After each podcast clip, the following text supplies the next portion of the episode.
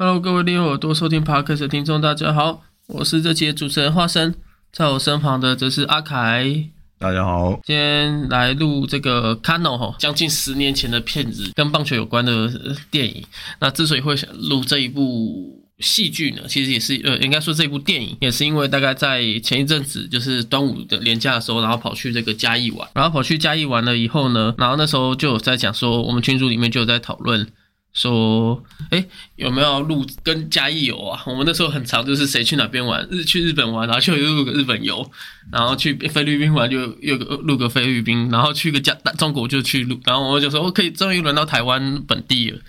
可以录个嘉义特辑。然后后来我就想说，不行，那每一集都是连台湾本岛都要录那个台湾只录嘉义的，那是这种流水账，因为我们又不是 YouTube，就觉得这样怪怪。然后主要是那次去嘉义玩，是我人生中第一次去，呃，应该说看中华职棒的二军赛事，就是那呃中华职棒二军赛事在近几年都是在南部举行嘛。那我虽然看职棒看那么久以后，但我还没有进场去看二军的比赛。然后那一次刚好适逢假日嘛，然后就看，哎。那天刚好在嘉义市就有在打这个中华职棒二军的比赛吼，那也就因因缘机会下进去看了一下这个免费的比赛，因为二军是没有收门票的。然后在看的时候就突然发现哦，因为嘉义棒球场就是历史也是很悠久嘛，那它其实里面有贴很多照片，包含这时候民国呃九十几年出头的，就是每一届的冠军得奖在那边合照，都会在那边拍照。民国九十几年没有很久啊，没有很久，大概就是可是。呃，九十几年的选手，就是那时候已经是小学六年级或者是国中，就是那他们得到冠军拍下那一个，你后来试想一下，他们这些选手现在可能都已经三四十岁，都不知道还有没有打棒球，只是他们的那个童年的照片都一直放在那里面。哦，嗯，我以为因为你刚刚说历史很悠久，我以为你说 哦，他呃，我必须说他那个历史的悠久，Cano 那一边也有稍微保存一下，但是他没有放那么多明显，他大部分都还是放跟那个。就是嘉义棒球场这运作以来，然后后后期的，就是中华职棒也开打了。然后那时候早期中华职棒的前十年打的时候，然后那些的呃三级棒球，可能国小学、国中、高中都在那边打，然后有参加过杯赛，那这边有举办的冠军的奖牌，然后他们合影都会在那边合。嗯，然后当下就觉得说，哦，这些人他们都已经三四十岁了，那他们这个就被保留起来，然后就突然瞬间就联想到《卡农》这部电影。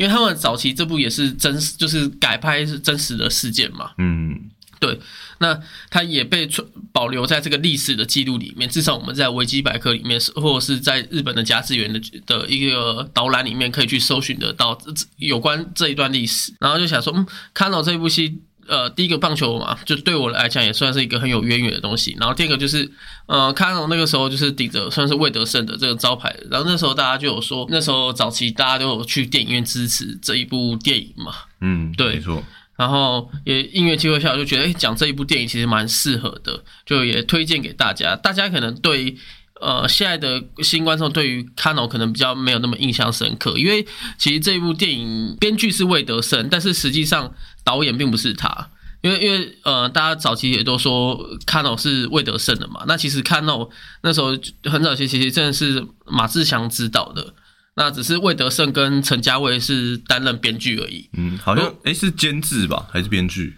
呃，编剧，对编剧的部分，那。呃，应该是说跟这监制也是有那个魏德胜了，魏德胜就同时挂编剧跟监制。嗯嗯，那也好，加在这一部的导演就不是魏德胜，不然他就真的会盖一个棒球场出来。就跟他后来要盖那个福尔摩沙，不是要盖个真的地方吗？还跑去募资，嗯，撒钱式拍片法是，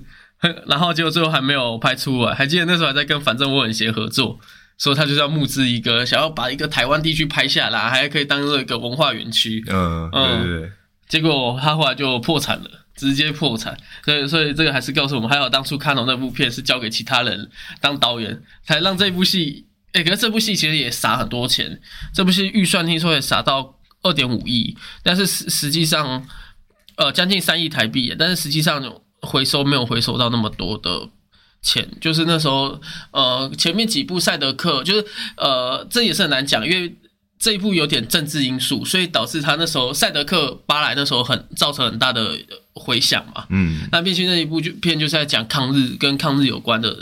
剧情，可是他下一步马上又是有点你要说帮日本人洗白嘛，其实也没有，这是少数我们在这个、呃台湾里面派出在日本殖民的时候是属于偏向正向的。嗯，对不是那种什么抗日啊，或者是对对对对对，把日本打打日本鬼子啊，对对对对，那种，那种感觉在，是所以甚至它里面还把那个八田余一的要素加进去嘛。嗯，嗯，那那所以这这部戏当初在呃我在查这个资料的时候，其实那时候政治因素影响蛮大的、哦，是甚至很多人就是去批评，就甚至是上街游行，就是因为这是有点统独的问题嘛，跟国家认同问题嘛，所以那个时候我在看一些资料的时候，就是有看到，就是电影在好像在前戏的时候，然后那个时候还有号召了，这就是王炳忠啊、洪汉廷啊这些，就是比较像是统派的人嘛。那他们到西门町召开记者会，然后公开就批评魏德胜。虽然我不知道为什么他不批评马思祥 啊，可能因为魏德胜是挂监制跟编剧啊，所以去批评他会比较好。而去批评一个不认识的人，大家还想说人家冲他笑而。且魏德胜比较那个，因为他已经拍好几部这个类型的电影嘛，嗯，对，没错，他比较会被冠上一个标签，所以攻击他比较有新闻性。是，所以也就因为这样，就是算一个小插曲了。嗯，然后后来这部戏真的还蛮多的，就是后来又有发现，就是《卡农》一上映后，然后就说这是不好的电影，然后眼尖的网友就从 IP 里面去查，那是从行政院研讨会里面的 IP 位置发出来的，哦然后后来就发现哦，原来公务员在上班时间还可以跑来碰文。因为在二零一四嘛，就开始网络开始发达嘛，可能不止网络，可能连智慧型手机都有。然后那时候就开始在那边，大家都在开始网站这种感觉。那这部戏其实要说改编的话，也没有到特别的，就是它其实与历史有些不符的地方。嗯，这个东西我们等下再讲一下。嗯，好，然后首先就来聊一聊，就是阿凯，你在第一次在看这部电影的时候是在电影院看的吗？对我，哎、我们是不是一起去看的啊、诶、其实问的好，但是我我必须说，我已经忘记我跟谁看。我知道我是在电影院看的，我也是在电影院看的，我也忘记，可是应该就只有跟你们而已，应该只有你们会一起来看这种片，尤其又是对跟棒球国片，然后又棒球题材对，，所以很有可能是我们俩一起去看的。嗯，所以第一次去看的时候，因为那时候默默也有说嘛，默默在呃，我一直说要看《卡农》这部片的时候，他一直说我对《卡农》印象就是当初三个小时我快尿出来，嗯，嗯，然后他就，所以他一直很不愿意面对这部片，不知道为什 是这样吗？是这个理由吗？没有啦，不是因为被女朋友管很死吗？哎、不要说出来好不好？家丑不外扬，我们有义务帮忙那个保护他的哦人身隐私安全，因为他毕竟还是要跟我们一起继续做下去，所以所以要保护他一下。没有，我们这个我们频道的那个宗旨就是不在的人就是要呛一下，这样大家才会都过来。很像是，不然总有一天就是一个人录音，然后呛其他三个人，快没人了。那讲回来这个部分，就是我，就 Kano，然后那时候就去看电影嘛。那那那你其实觉得第一次在看这一部电影的时候，你给予的评价是正向的吗？我给予评价超高了，哦，我觉我觉得非常好看，而且不是因为那一阵子刚好是就是台湾那时候一直在讲说，只要是国片出来，大家都会说支持国片，就是不不不管好不好看，反正这是国片，所以去支持。对，，有点情绪勒索。对对对对放到现在来讲，所以其实有很多部国片，我是个人是觉得还好，但是因为当初就是响应说啊，真的是支持国片，所以才我才买票进场。嗯可是这这一部就不是，这一部是真的值回票价。嗯，光是三个小时让你坐在电影院吹冷气就值回票票价。对，但是这样子讲，感觉好像电影很无聊，只是去吹冷气。但是这电影是非常好看，而且我觉得没有人场，就是你不会觉得有哪一个段落是蛮无聊的。嗯，我觉得从就是从头到尾都算没有人场。从他开始铺陈到哦，一开始其实我发现，其实，在整整前面四十分钟里面是没有打任何棒球比赛，他们就一直在铺陈。从这个棒球队里面，他们呃玩票性质的感觉，到一个严格的教练来的这个，他其实是铺陈的非常好。你对于这样的电影来讲的话，你会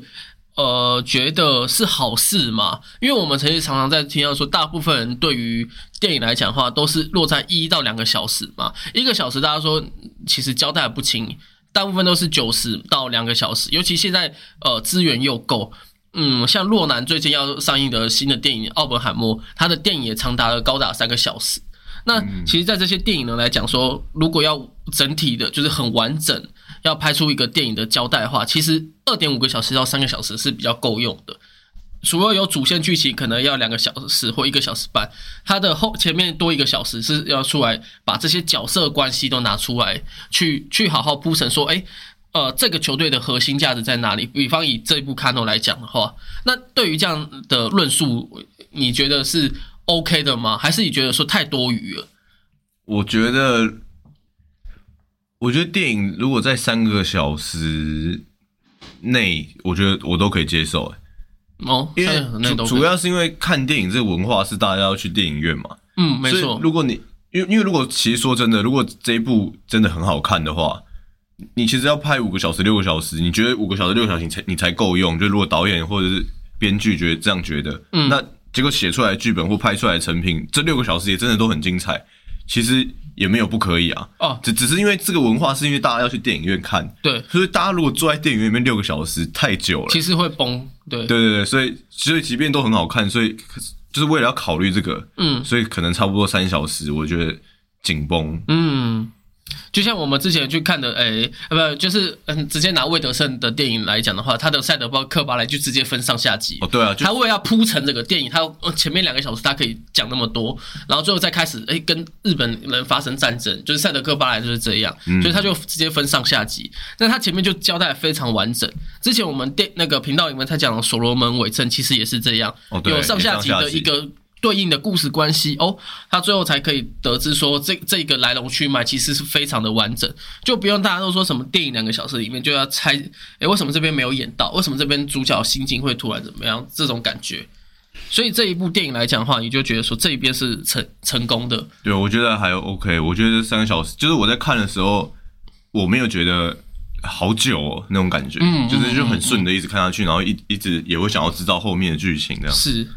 我觉得这边就可以，呃，讲到说这边前面电影，我个人比较推荐就是关于教练的部分，因为呃，看到这部戏的教练他是空降的嘛，就突然一直被拜托，哎，拜托你来带我们球队这种感觉。那那其实教练一开始是不愿意来带的，那教练不愿意带带到后来的心情，突然有一天就想通，他要带这支球队，他的原因是什么？其实他在喝酒的时候，那时候就整个就带出来。就近藤这个教练，他那时候就喝酒的时候，然后就突然想说他在日本的时候发生的情境。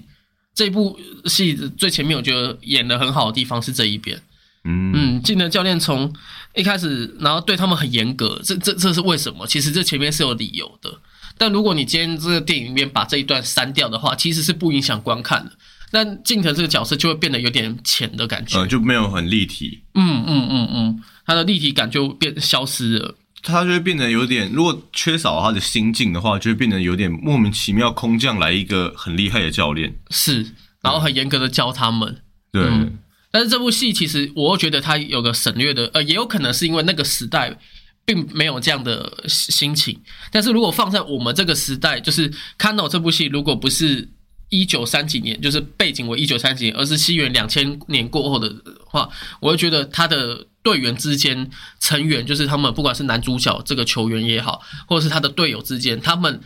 反而在这一部戏的立体感没有那么重，他们每个人没有内心戏。哦，对，我觉得只有男主角有而已，对就是吴明杰有对，就是他算有而已。嗯，其他的内心戏偏少。但是其实我们在看很多运动比赛里面，每个球员里面都有所谓的内心戏可以演。嗯嗯，但是他反而省略这一部分。但是如果你纵观看整一部电影的话，其实也还好，就是呃，编剧做了取舍嘛。我我把近藤写的稍微立体一点，但是我把其他队员相对的写的薄弱，呃，没有，就是没有那么交代的那么完整。但是吴明杰又交代很完整。哦，他的一个包含他喜欢的人啊，然后对对，然后突然就是因为那个时代背景，他没有办法继续在一起，那个感觉我就觉得，哎，这部电影把该该做到的剧情都有做进去了，然后就开始来的棒球比赛。我觉得这个部分蛮 OK 的，因为其实刚刚提到那个电影时长的问题，我觉得也有一个还有一个论点，就是说，即便你全部的剧本或者是全部的那个导演拍的手法全部都很好，嗯，但是你如果一一个导演说。我我就是有拍很好的能力，但是我必须要拍十个小时，是，可是十个小时都很精彩哦。是，但是这这这也是不行的嘛，因为大家大家看电影就是两三个小时，没错，所以这两三个小时的时间限制，其实也变成这个电影艺术的一个展现的限制，就是我就是要在这一两个小时、两两三个小时内拍出一部很好看的电影。嗯，你不能说我的电影很好看，可是我要拍十个小时。对，那就是教科书的等级，我我们就不是在看电影的，对对对，所以所以我觉得这个时长的问题也是一个艺术的技技巧之一。所以，因为他为了要浓缩在三个小时以内，有有以内吗？我忘记了，好像三个小时，三个小时出，呃，就三十有十分钟左右，反正就三个小时左右。对，所以他浓缩了，就是他挑了几个人出来塑造角色感，嗯所以他就挑了王牌投手跟教练嘛。嗯嗯嗯，所以其他人淡一点，我觉得是没非常 OK 的，因为其实他说实在的，里面每个角色都蛮有魅力的。他如果把那个打者啊，或是一些有个原住民跑很快嘛，他的特色是跑很快嘛，对，每次他上垒那个旁边那个就会讲说，哇，他的脚程非常快，对对对对对，然后还有那个有个强力打击，就是我忘记叫什么名字，但是他就是破了那个甲子园第一个台湾人打出全垒打到全垒打打墙。墙，的记录，对对。对，就是苏正生，对，就是如果你要把每一个人，其实他们也都可以塑造的很立体，对，但如果你要塑造每一个人的话，时间就不够用了，嗯嗯，所以这个就是嗯导演的取舍，然后我觉得也取舍的非常好，嗯，而而且我你刚刚有提到苏正生，我觉得这一边也还蛮好的，就是他虽然哎前面都在讲主角的故事居多，但是他在这个电影里面又不会像其他漫画来讲的话，他就是一个个人主义，哎，就是他的队友苏正生他有击出全垒打墙，然后这颗球也有被保留下来，就这一边他有特别来一个画面有演到，哦然后最后在他在大赛里面还去上面做签名的动作，就他有交代这个，他没有因为说，因为我这个电影我必须要塑造王牌投手的故事，所以我把它删掉，是。他还是把它保留下来，就是是是。还还蛮尊重的。嗯，那来讲回来，这这个最前面的话，他在雨中之战输了那一场比赛的时候，当下你的感动，觉得？我、那那一部我第一次在电影院看的时候，我记得我差点落泪，嗯。因为就是就刚好就是那个，而且我觉得他这个设设定，我觉得还蛮巧妙的。哦就是他，他就是演说他们那时候已经被教练训练了一段时间，已经从那个玩票性质的球队变成有点厉害了。对对对对，然后他们在，因为他们是嘉义农业学校吧，类似这样。嗯然后他们在打那个嘉义，他们跟嘉义高中的棒球队就是死对头。对，就是两个加一的内战，对，反正两个都是嘉义的学校的棒球队，所以他们在他们约约战的时候就觉得说一定要打败他们。可是如果他们这时候如果突然变太强，就如果好像就像鲁夫那个 两年后归来功力大增，又好像有点不切实际。可是你要演的时候，他们是有竞争力的，是就他们已经变厉害了，是是是，所以他们就是快要赢的时候，突然下一场雨，然后让他们不甘心的输掉。对，对，我觉得这个安排很巧妙，就是你没有讲说他到底是赢还是输啊，嗯，他是输，可是他感觉快赢了，嗯因为他们那时候好像垒上有人，然后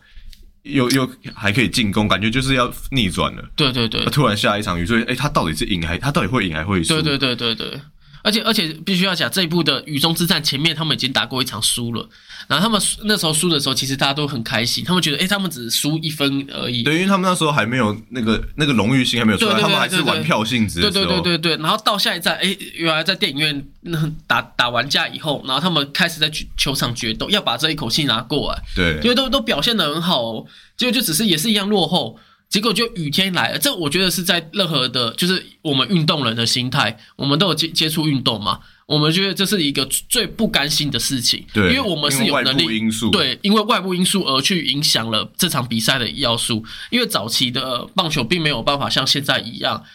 呃，那么快的让就是就算雨停了以后，然后还是可以整理好场地去比赛。而且他们那个场地也不是真的好像很认真的场地，那只是一个泥巴哦，地、啊对，那是个泥巴地所以然后来打棒球，下完雨绝对还是泥泞啊，没办法很快的把泥土晒干、啊。是是是，然后那时候就突然因为一场大雨，然后对方教练就说：“哎，那是不是可以比赛结束？”然后他们才突然觉得说不行啊，我们就只是我们其实是有机会赢的，跟那种啊是已经输十几分的就就算了那种感觉不一样。对，那这就是安排，我觉得安排就真的很棒，就是哎，我们快要赢的时候。导演突然在这边就喊卡了，我也不是喊卡，就是说就是这边开始下雨了，嗯，然后让他们完全的不甘心，然后才演变到最后中间开始，他们球队开始认真在训练，然后甚至在半夜的时候大家都睡不着觉，然后起来练习，这种感觉，我觉得跟第一站联联想的很到。如果今天第一站他们。赢了比赛的话，他们接下来可能会开始变得有点傲慢，就走向另外一个剧情。他们可能会觉得说：“哦，原来我训练这样子就够赢球了。”嗯，的那种感觉。嗯嗯嗯嗯，他们就不会想要更刻苦的继续训练下去。是是是，或者是输太多的话，他们也没有那那么的勤奋输太多，又会觉得说：“我都这么辛苦训练那么久了，结果还是打不赢，还是输了二三十分，不会打太多了，十十几分，十几二十分。”是是是。就会觉得说啊，那个那那个努力到底算什么？是，所以这个安排我觉得非常的巧妙，就直接在下雨天，会让你觉得你的努力是有用的，但是又不会让你说好，好像我努力一点点我就可以赢球啊，好像都是靠天分。对啊，对啊，对啊，所以我前面还是落后嘛，那最后可能原本可以追上来的比数，就因为这场大雨跟着眼泪一起流下来，这种感觉。这个这这一部分我觉得非常非常唯美。我一开始在还没看，我在听阿改在讲第一站的时候，其实我那时候印象没有那么深刻。就我觉得这是一个标准 SOP，可能也是十年后我们呃九年后后我们再再看一部这一部电影后，就突然这个感想就是哦，原来青春那时候经历如果是类似这样的话，我一定会很不甘心那种感觉。嗯，在电影院看的时候没有这种感觉，但是在我这次在回放的时候，哦，我觉得这这一战真的是打得非常的漂亮。可是我反而是跟你相反的，嗯，我是在电影院看的时候，我就感动差点流泪，然后就是好像心里。也有一口气那种感觉，就是好像跟他们一起不甘心。嗯嗯。可是我反而是这一次，因为可能因为我还记得剧情。啊哦，你剧是记得剧哦，对。因为我就因为我就一直记得这一站，因为我这一站，我第一次看完之后，这一站印象非常深刻，所以现在已经隔了九年，我们这次要讨论，所以又重看一次的时候，在重看前我就还记得这，我永远都记得这个第一站非常不甘心。是。可是我反正第二次看的时候，就觉得说，哎，好像没那么不甘心。可能是因为我一直惦记着这个，所以反而看的时候就没有那个感觉啊，有可能，有可能，呃，努力的变强这种感觉。那我再再提到一下，好，接下来就是他们的对手嘛，他们一路打到了甲子园里面，然后他们的对手是投手是那个定者博美，那个那个选手，电影刚开始那个投手吗？对，哎，等一下，跟着一下，北海道的冠军吗？再来就讲到这个。北海道的冠军的选手嘛，我其实这一部戏里面我非常喜欢定泽博美这个选手，还以以及这个角色他所带的心境，因为他们对上嘉义的时候是输球的嘛，嗯，他们赢了输输给了主角，所以定泽博美在从比赛一开始的时候，尤其他那个脸的长相，大家就觉得他就是一个反派，但实际上他也没有那么反派啊，他就只是一个输者的角色而已啊，他就只是一个看起来有点呃自。原本的信心是满的，嗯，是的，大家都对手，因为毕竟来到加农嘛，然后大家都说，啊，这就是一个，呃，这还有我们后面会谈的，就是种族歧歧视有点关系的电影嘛，就是种族种族的队伍就不是那么纯日本人的血统，然后大家都觉得，然后那个定者博美就一直在看着这支球队，就突然发现这支球队没有想象中那么弱，诶。然后那时候他就突然有点担心了，还记得他有一幕就就是他直接在观众席离场，愤而离场，就是他在看他们的他他们他他们北海道这个球队要跟加农对上的时候的前前一场比赛，他去观战啊，对对对，他去观赛，然后他们在观众席观赛了以后，然后突然看到这场比赛，他突然有点不开心，他就自自己一个人走上去球场的外围，然后还被教练站住。那那说说，呃，不不是，就跟教练教练还跟他讲说，哎，该不会是害怕了吧？我那时候当下就想说，没有啊，正常的人从观众席走到那边只是需要去抽烟的。我们我们先看中职的时候都这样啊，那个那观赛看到一半，哎，就要走去后面啊，那边外面那个抽烟就不会飞进球场，对不对？吸烟区那种感觉，结果没有，他真的害怕了，他就真的看着那个外面天空。然后就他就突然觉得害怕，他就觉得他没有那么好，他他其实大家都说他很强，但其实他没有那么好，没有像吴明杰表现的那么出色。因为他我觉得这个其实蛮不错，因为电影其实已已经没有时间在塑造他的故事了。嗯，对对对。可是他就是用这一段对话来凸显出他以前在北海道的时候也是备受称赞，也是大家都说哦你很厉害，你要带领我们北海道拿到甲子园的冠军。是是是是是，然后再加上后来他发现他害怕，然后教练又去安慰他，你又可以看到说哦，他们球队也是教练跟教练感情很深厚的。是，而且他们也是一路不是那么稳定的打下来变成冠军。然后然后他们也可以凸显出他们也是用了。同等的努力在付出，不是说好像他们就随便就打了进来，然后只有加农在努力而已。嗯嗯，没错没错。这一段短短的跟教练的对话，其实就凸显了这么多事情，他的那个角色的立体度马上拉起来。是这个这个，我觉得你这边讲的非常好。然后再来就是，哎对，然后然后我必须要讲一下，就是札幌队的那个教练叫安西教练。哦，是吗？对对，他真的是安西教练。然后我就想说，哎，这个安西教练是故意的吧？他是要跟那个啊，可是我那时候也没没办法去查证他到底是不是真的。可是我觉得应该是真的，就就真的叫安西教练这样。OK，然后总而言之，安慰完以后，定泽博美就真的去跟那个 Kano 的主角们去对战。嗯，结果他其实也投的没有很好，他被那个猫出去，就是一直被对手打安打的时候，他整个人就慌住了。他心态崩了，对他心态整个崩了。这这也是呃电影里面我觉得拍摄非常好。他并不是很强的对手，呃，他的对手不是呈现前面一直很强，然后到最后突然可能一颗全力打球，然后就整个心态崩掉，然后就输一分之差输球。嗯，他就是整个一直被安打，然后他才发现他自己的实力原来那么的差。赛前大家都在赌他赢的时候，然后他都已经够紧张了，然后结果因为这场比赛发现他实力整个就是没有办法像。卡农他们表现的那么好，然后他就整个到最后，人家在讲什么都已经听不到了，被安打球，然后呃教练在跟他讲什么啊，然后他他可能连补位都没记得去补了，就像默默走下场，他那个那个感觉当下就是作为一个高中生来讲的话，是是非常的该怎么讲，会会一直出出戏的感觉，我会觉得哦，这就是真的是一般高中生会面对的问题。嗯，虽然那个演员当当下演的时候已经二十八岁，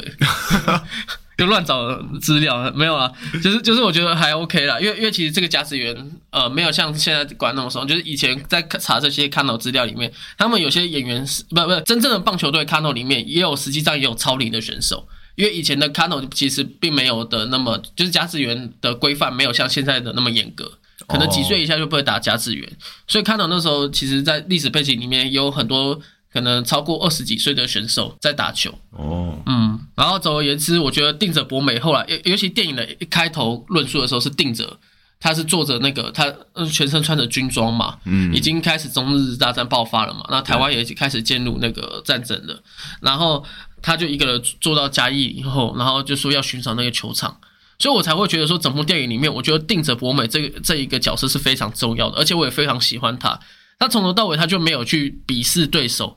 而是一直就就是一直在看着对手，然后最后他输球以后还跟吴明杰说：“我给你的幸运球。”虽然看的时候会有点傲娇的感觉，但我会觉得说，其实定者一直以来都不是坏人，他一直想要去探讨为什么这支卡农会那么强。对，然后他甚至想要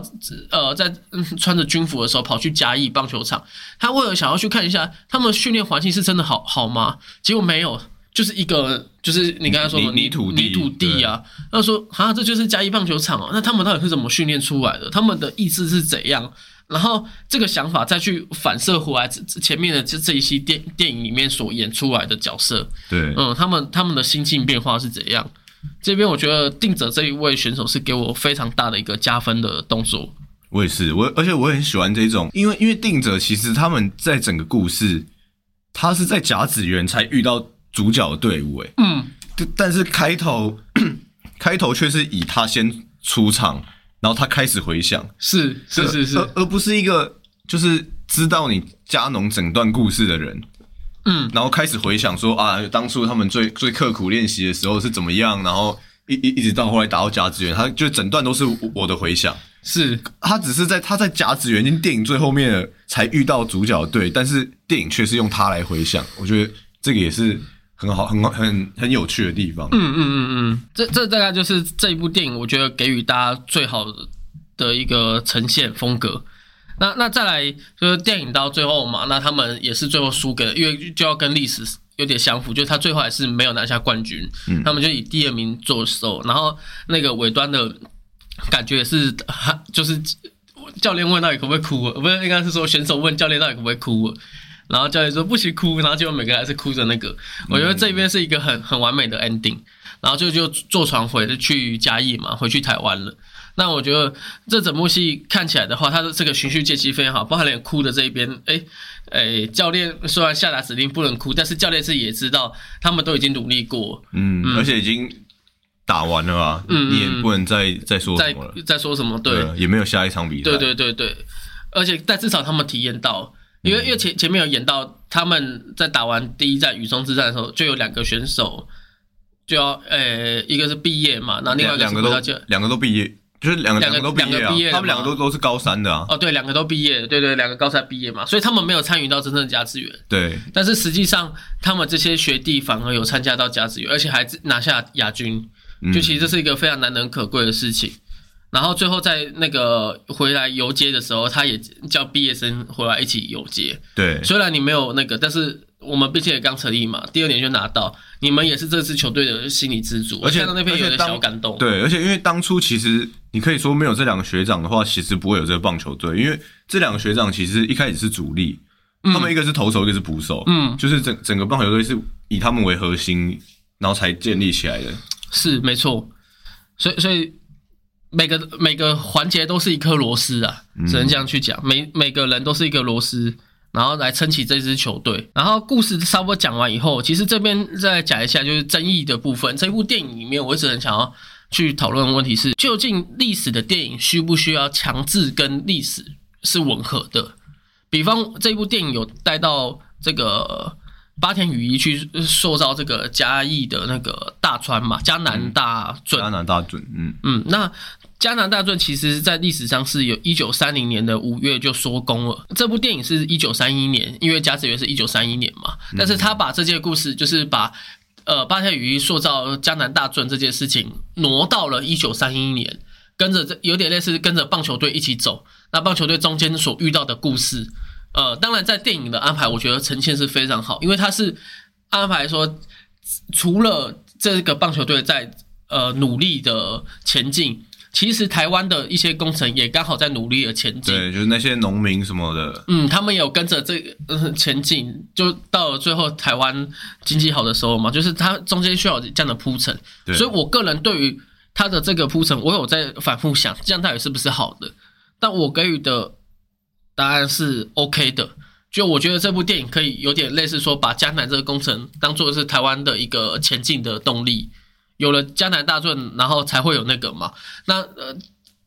弄在一起，我觉得虽然差了这一年的时间，但整体解释来讲的话还可以。但当然有些人会不满意嘛。第一个就是不管怎么样，他就是嗯不符历史的，因为明明就是差一年的东西，嗯就是嘉江南大顺结束以后，他们甲子园才正在训训练，就是已经到冠军，这其实是有相隔一年的时间。那我不知道对于你有看过历史剧来讲话，你会觉得这安排是好的吗？我觉得其实我一开始，因为我一开始是没有去研究，就是加拿大军的完工时间跟卡农这支棒球队的时间，嗯所以我不知道他们历史时间线是不相符的。嗯嗯嗯嗯嗯，所以你刚才提那个问题的时候，我原本想要说我不能接受，我不能接受我。我原本想要讲说，就是你可以改编，但是重大的事情，你你要照实演出来。嗯，就就好像假设卡农这支棒球队，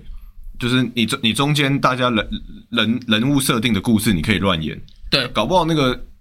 主角投手他的心境根本不是这样。当然当然，，你可以乱演，可是像那个苏振生打出全垒打的时候，嗯哦，这个是很很很客观确定的事对实，那你就要照实演。是就这种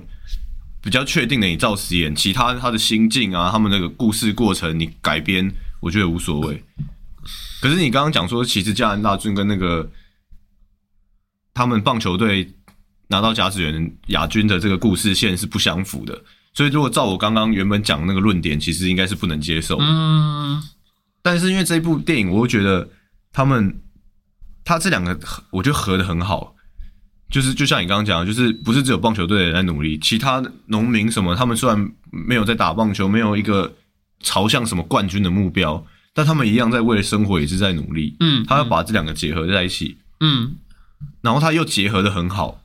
的话，然后历史也没有差太久。如果你说这两个相差十年、二十年，那个时代感完全不一样了，那你硬对对对对对，好像又不行。可是如果像这样差一年，其实那个时代背景是差不多的，然后它又结合的很好，是那我好像可以接受。因为主要是那个时间线，如果它是好一九三零年五五月，假设我们用真的历史来看，然后八田羽衣做完以后，哎，突然激起的棒球队的呃哦，台湾都已经在进步，我们棒球队也要更有进步，然后才才开始了这段旅程，其实也是可以，其实也可以，但他就是我我刚刚有想到，对对对。对对，我刚刚有想到说，他可以用一个，比如说某某一个随便抓一个农民出来回回想就好了，嗯，然后你就可以回想说，哦，当初在盖这个迦南大圳的时候的画面，嗯。然后再配合上现在的，其实也可以啊。可是我觉得就是看导演或编剧有没有要要这样呈现啊。嗯，他如果觉得说他想要放在一起呈现比较好，他不想要再拍一个什么农民在那边回想，他可能就觉得说没有没有那么没有，因为因为就觉得说变成某个人在回想嘛，对啊对啊。变成以前的事了嘛，是。没有结合这种密，他可能觉得就是因为拍电影人还是会有那种艺术或美感的坚持，是是是是，他可能就是这两件事就是要结一起结合在一起的那种感觉，嗯嗯嗯。所以如果是这样的话，就是时空背景非常的近，那稍微改一点点时间线，重点是要结合的好。嗯我可以接受。如果今天它结合的不好，如果今天加拿大军的这个工程，后来你看完电影，就是说这个工程跟那个棒球队完全没关系啊，他干嘛嗯，放在一起演是是是，的话，我就觉得说啊，这个工程根本就也不同年代啊，啊，他干嘛又放在一起演？对啊然后对啊搞得那个那边好像是就是可以删掉的戏。因为因为主要是因为他们它融合的很好，所以我觉得那这样就 OK。嗯嗯嗯嗯，就哦 OK，这这个地方是你可以接受的，对这样就好 OK。那另外一个可能你就不太能接受，因为你刚才是说历史有些不相符的地方。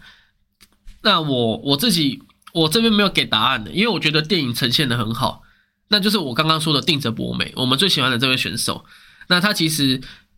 在演到他当兵的时候，他其实出征的不是到台湾嘉义来，他出征的是其实是到中国，然后战后以后遭苏联拘留，最后在伊尔库茨近郊收容所过世。所以他其实最后定着博美他没有来到台湾，他是去了中国，只是因为剧情需要，觉得诶定着博美可以当一个小小的灵魂，然后一颗枷锁把它练在这里面，嗯，然后就因为毕竟要让是他的对手嘛，对，因为毕竟要让他有回到嘉义去看看的那一个戏，嗯才会、嗯嗯。才会就是比较比较比较有美感啊、对 对，就感觉好像对对。才有收尾啊。对，但是他其实，在真实的定泽博美这位人，他没有到嘉义，他就是出发出征的是要中国去出征，可是其实在，在电影，所以他是完全没有踏到台湾嘛？他没有踏到到台湾，因为其实，在对。电影他也不是来台湾打战，他对他也是在日本的他只是路甲子园啊。过，不是我说他不是来台湾打战的，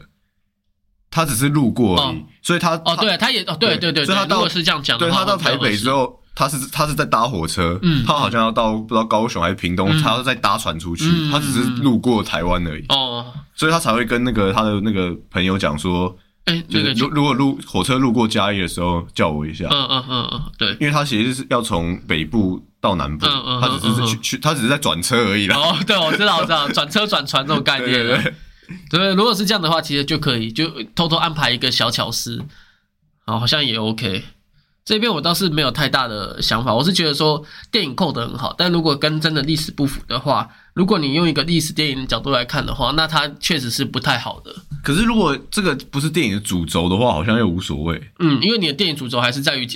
棒球的这对，因为一块。如果因为我刚刚说的那个史实要相符的意思是说，如果今天因为主轴是棒球，然后前进甲子园的故事，对啊，。对啊，如果如果今天他们历史上明明是拿亚军，对，就电影可能觉得要感人或要要 happy，就给他冠军变冠军，那其实那这样我就觉得不 OK。对对对，可是因为你说定哲这个角色，他实际上有没有到台湾，或他实际上到底是去哪里打战，嗯哼，嗯哼我觉得好像不是太重要。那如果这样子故事才会比较美有美感的话，这样子安排好像也 OK。是是是，这样我的那个标准好像也在变。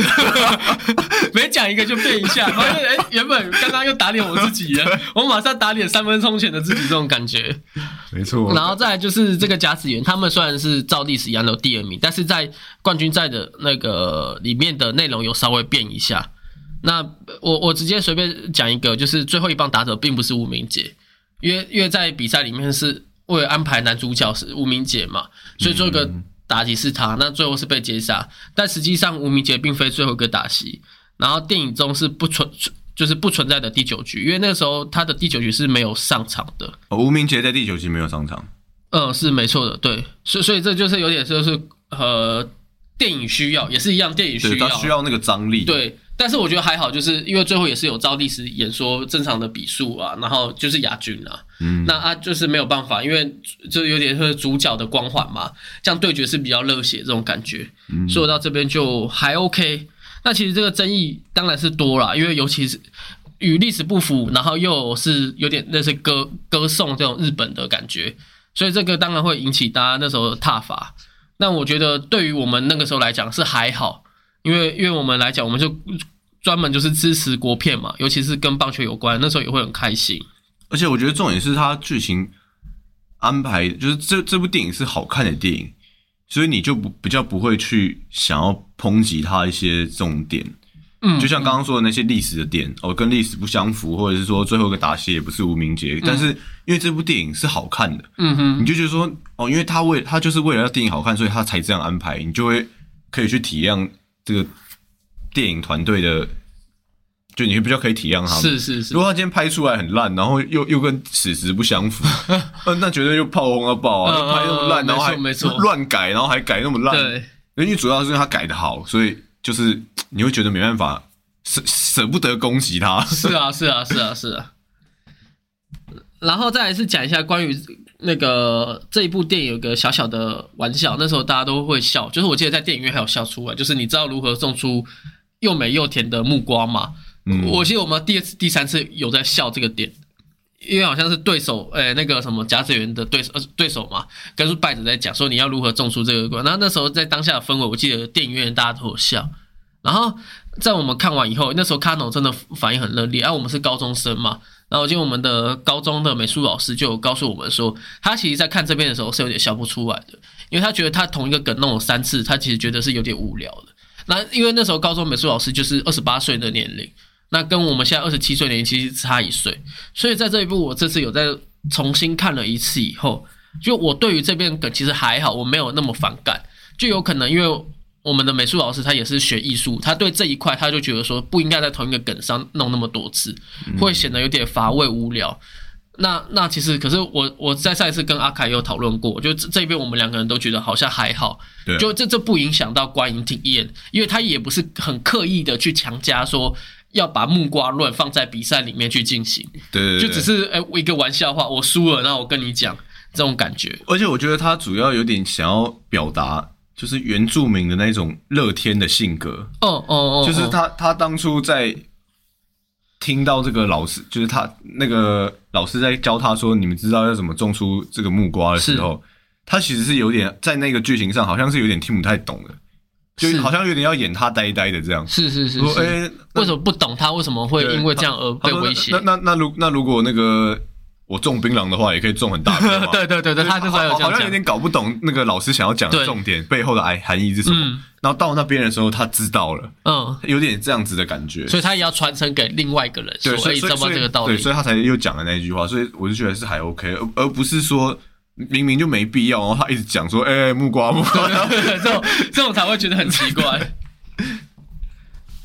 好的，然后这部电影大概讨论就就到这边结束，然后我们来讲一下这个场外，就是饰演吴明杰的这位选手叫做曹佑林选手，嗯就是曹佑林，他是一个也是打棒球的嘛，那他在电影中他是脱颖而出，就是那时候在试镜的时候，最后决决定是曹佑林。然后也因为曹佑林演了这个卡诺而变成声名大噪，他变成一个明星，然后就开始进入到当年那个时候，刚好台湾有个比赛叫 U 二十一，就是世界棒球那时候要开始分级，就除了小学十二岁 U 十二、十五、十八，然后还有个大学的 U 二一。那当然那也是唯一一届，因为后面就改成 U 二三了。那 U 二一也就只有打那一届就没打。那那时候就是集结各大各个国手，就是每个国家都是有精英嘛，就是大学精英嘛。那那场比赛在台湾打，就 U 二十一居然选了曹佑林。那因为曹佑林在当呃稍微就是讲一下，就是曹佑林选手在职棒可能都是比较算是候补的选手，就是板凳选手，他其实并没有像其他国家队来的打的那么要好。那因为他当初选的中华队入选进去以后，然后其实又引发一段很大争议，就是为什么要选一个明星？他入选是哦，拍完电影之后，对，拍完电影之后，哦就是电影上映完，那年底十一月才在打这这这个比赛嘛。嗯，他因为这个搭上线，然后他就被选进中华队的正选名单里面。其实那时候大家都是蛮抗议的，就是说为什么曹佑林可以进去啊？他又不是很顶尖的选手，他之前又没有拿过什么呃木联比赛的奖项啊。嗯，但是结果曹佑林在这场比赛就 U 二十一这一系列比赛里面，他又打得很好，他打击率又超过四成，然后拿下大会里面外野的最佳，所以所以他等于说这是是是真的是名利跟那个实力都双收诶、哦，因为这个短暂的比赛，然后最后他变成明星球员，打响名号，然后就开始了他的残酷二选一了。这边算是我有点注解啊，就是我我帮各位再复习一下，就找一些这个 Kano 以外的知识，就跟 Kano 有关的，就是吴明杰嘛，这个选手，那曹佑林，那他最后就是呃，那时候我还记得很印象深刻，就是打完这场比赛。演艺圈的人，很多经纪公司都找他邀约，就是要找他去拍电影、拍戏剧嘛。毕竟那么火红，嗯，然后曹佑宁就很残酷，因为他已经到了他已经要准备大学毕业，那他是要大学毕业完以后就是要进职棒了嘛，嗯，那他是要进职棒嘛，因为那时候其实在台面下的动作很多，听说那时候我印象啊，我从 PTT 里面的印象里面，就是狮队跟向队都有找过曹佑林，就是我稍微讲一下，呃，给他的薪水多少啊，可是他还是在犹豫，因为毕竟他以前并不是棒球底子那么强，那那他如果进去职棒以后。然后做他自己的喜欢工作，可是却放弃了明星梦，因为他演明星的时候就声名大噪。那最后在他的残酷二选一以后，最后居然是曹佑宁选择放弃了棒球，嗯，然后就一路儿到了演艺圈发展。那你说他成功吗？呃，因为曹佑宁在我们台湾来讲的话，好像大部分都是参加综艺节目居多。嗯，哦、对，他好像很少拍戏剧。可是我实际上去搜寻曹佑宁的话，他其实很多电影跟后期啦，电影跟戏剧都找他，尤其他就在戏剧的部分几乎都是去中国，近几年都去中国拍的戏剧，所以他其实应该也是有赚赚回来。只是因为 U 二十一事事件那太强，就是每当棒球人在回忆 U 二一这段的比赛里面，大家都会讲说，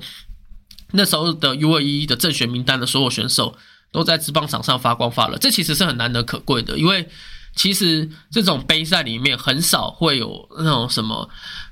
全全员都是职职棒的明星那种感觉，嗯，就是一定会有几个哎短短期赛打得好，可是他进职棒打得不好，但是那一届几乎大部分都变成明星了。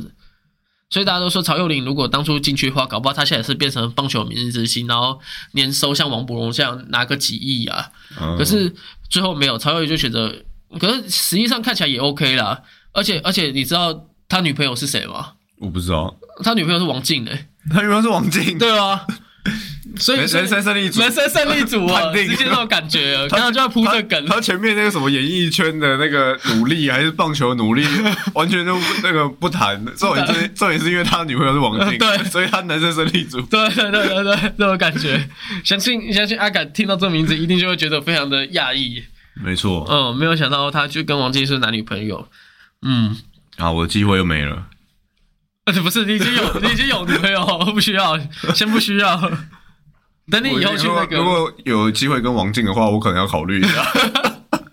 还有你女朋友听不懂是 中文。就是听不懂才可以让大放厥词。好，然后再来是呃，差不多就是分享到这边结束。那最后最后，我们这个 p a c k a g e 小小的，我再稍微讲一下，就是关于《Kano》这一部电影，还有一个就是所有人几乎都不知道的小趣事，就是在《Kano》这一部戏在最前面在招募演员的时候，因为其实演员一定要去招募嘛，他其实不像是去选角，那那时候就他就有开就全。台就是都有开面试的职缺，就是哎、你可以进去就进去。那我那时候就，我有一天我看到这个职缺，我就立刻高中请假跑去面试了。你有去面试？有，我有去面试看那个认认真，真的是超认真的。我但是实际上好像在关渡区的样子，我记得那时候面试好像是跑去呃北投那边面试嗯的某一间，不知道是大学里面，然后在一个教室里面做面试。所以我大概还有这样的印象，然后我还记得那一天就是我我请假的理由，大家请假都是病假的理由或什么事假理由。我我的事假理由就写说去那个参与试试镜，然后就很帅。然后后来回来的时候，班导还问我说：“哎呀，你试镜怎么样？之后会不会在电影里面看到你？”然后很显然，他们最后没有那个面试呃试镜我，就是就最后没有录用我啦，这样讲。就但是这是我一个就是呃，那你那时候面试的情况讲一下，你说我们都不知道哎、我们都不知道你们去试镜对，哎、因为那个时候也有可能我曾经有提过，但是那个真的很短，然后大家都忘记了。嗯，但反正呃，也因为看了我来，突然唤醒了我这一段记忆。因为那时候请假以后，然后先过去那一边，那他在这这这，他好像有一一阶跟二阶嘛，就类似研究所那种一样，面先先那个在那个一阶有过再去对对，再去二阶阶。那我在一阶就被刷下来。那一阶的时候，那时候就讲一下，就是那个内容呈现是说，呃，请先拍一下自我介绍，最最最简单，先自我介绍，然后拍完以后再请演一个角色的动作，然后再形容你自己的感觉。那前面自我介绍。呃可能不谈，当然，因为我毕竟高中的时候，可能那时候讲话没有那么好，所以就有点结结结巴巴。但但然后后来到呃演的时候，我记得是我是演一个很生气的角色，就他他好像现场有有稍微给一下小小题目，嗯，然后我觉得我稍微演一下很生气的角色，哦，我自认我演的还蛮好的，但是可能他看起来没有那么好，没有，我觉得你的演技一定是那种话剧社演技。哎，不一定不一定不不好说，人家演员他们是要，他们有那个内心的底蕴，他们内心会先在那个有那个情绪出来，然后再外显出来，这是一个由内而外的。你觉得曹佑林有吗？可是我没有，我是说演戏人通常是这样。如果你没有学过演戏，因为有时候会人家会觉得演演戏哪有什么专业，就是讲讲台词，我我去，我只要把把台词背好，我也会演啊。嗯嗯嗯啊，生气就是、演生气啊，对对对有什么难的？但实际上确实要有一个层次那其实是一，个专业，你要由内而外。如果一般人在那边演戏，其实都是只有外而已。嗯嗯嗯，我觉得我强烈的，就是推估，你当时应该是就是只有外的演技，只有外的那种演技，没有没有深层的感觉，是不对，是？就由内而外散发出那个。那时候真的很可惜。然后最后就是好像用一句话